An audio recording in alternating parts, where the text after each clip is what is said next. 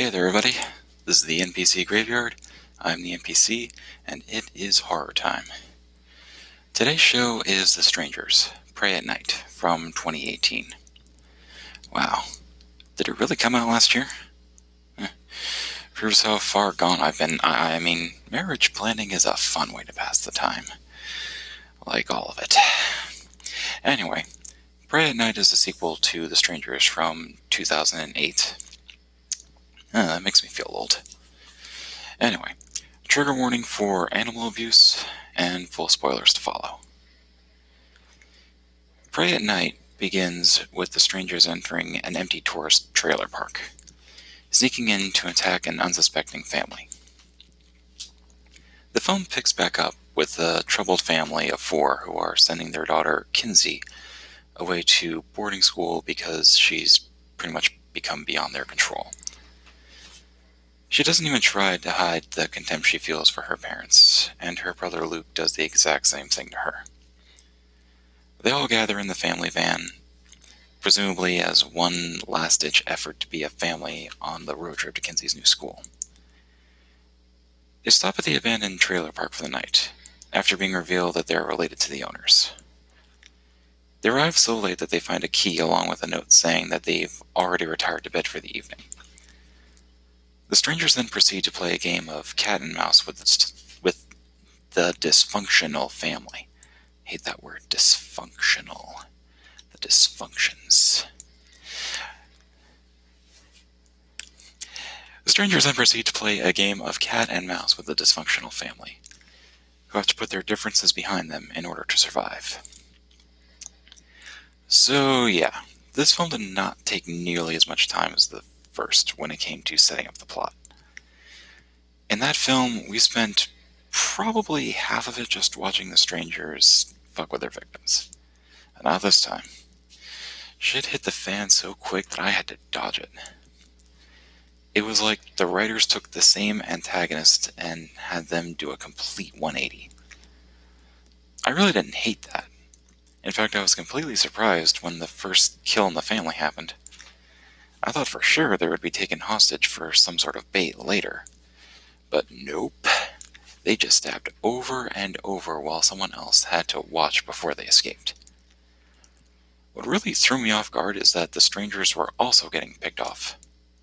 Right? I didn't see that coming at all. How often does the protagonist actually try and kill the person killing them, instead of just knocking them down and running off?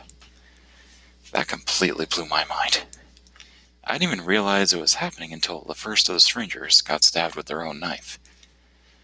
It was refreshing, but also completely unexpected to have major casualties on both sides of a horror film.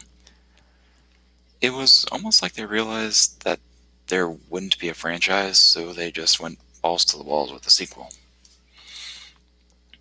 The whole film pretty much went nonstop from the first kill which I liked because there wasn't really any cooldown periods that you usually see. You know, we had the whole growing as a person apology because we're getting killed thing happening, but it actually kept on going. Almost to the point where I was questioning the continuity, but not enough that the continuity itself was getting ruined. But let's backtrack a little bit here. I really felt sorry for this family. Kinsey was obviously somewhere on the road to being out of control. We never got the full story of what was going on, but I think she was just doing it for attention. The kind of wannabe badass who acted like she didn't care about anyone or anything just so people would think she didn't care about anyone or anything. She was openly smoking in front of her family at a diner, but Luke pointed out later on the film that she wasn't actually smoking, just doing the cheek puffing thing. Her mom had actually smoked more than her. She bummed the cigarette right out of her hands for a drag before explaining how she was just as much of a troublemaker when she was her age. You know, in attempt to actually identify with this girl. It felt like the parents were really trying. But they had also become so run down that it looked like they were just playing rock, paper, scissors to see who would try talking to her next. They actually sent Luke out, against his will, I should add, to help cool her off while she was wandering around the deserted park. So, let's talk about the strangers themselves Dollface, Pinup Girl, and Man in the Mask. God, did he get screwed worse than Jean Grey with nicknames. As much as I enjoyed the more fast paced version, I felt like I got to know them a little bit better in the first film. They were much more involved and creative, instead of the motivation to kill and just get over with. Pinup Girl blatantly charged Luke at one point, even though he was clearly armed.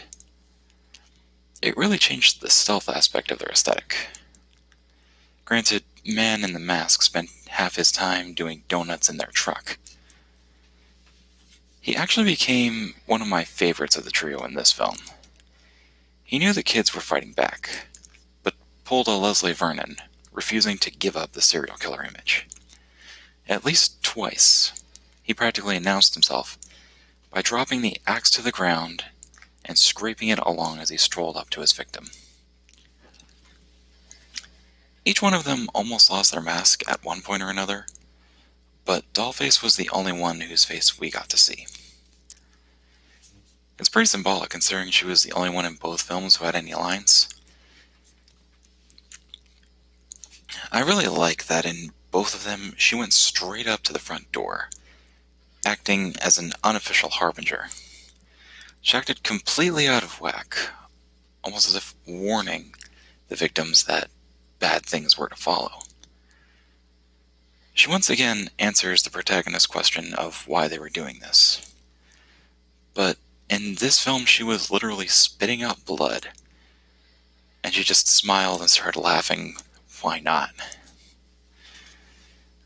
Kind of shows how really unhinged they were, how desperate they were just to like try and get in that next kill instead of really sort of running when they realized, when they should have realized that they were probably being outgunned. But again, horror movie logic. Now, there's a nice little bit of symbolism that I, I enjoyed at the end of the film. Luke and Kinsey had a discussion before all hell broke loose about how his friends never let her play baseball as a kid. It was kind of justified since she could barely hold up the bat with both hands. But again, they were kids at the time. By the end of the film, she is able to jump into the back of a passing pickup truck to try and escape. One of the strangers had hopped in after her, just being half dragged along while trying to make it in completely. And just as they were about to strike, Kinsey found some baseball gear stored in the trailer right behind her. She picked up a bat, took a classic hitting swing, and cracked it right against their skull, throwing them way into the street. It felt. Yeah.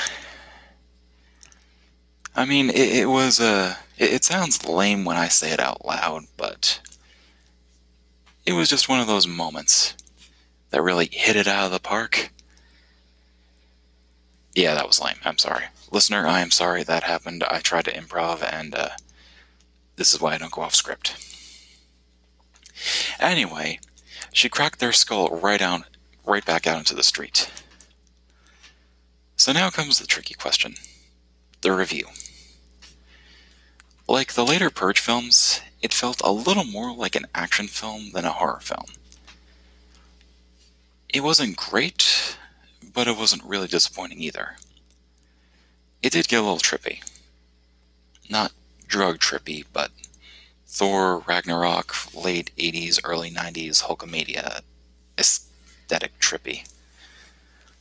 The poster with the strangers themselves all standing in a row, weapons drawn in almost a prayer position, was certainly enough to make me want to check it out.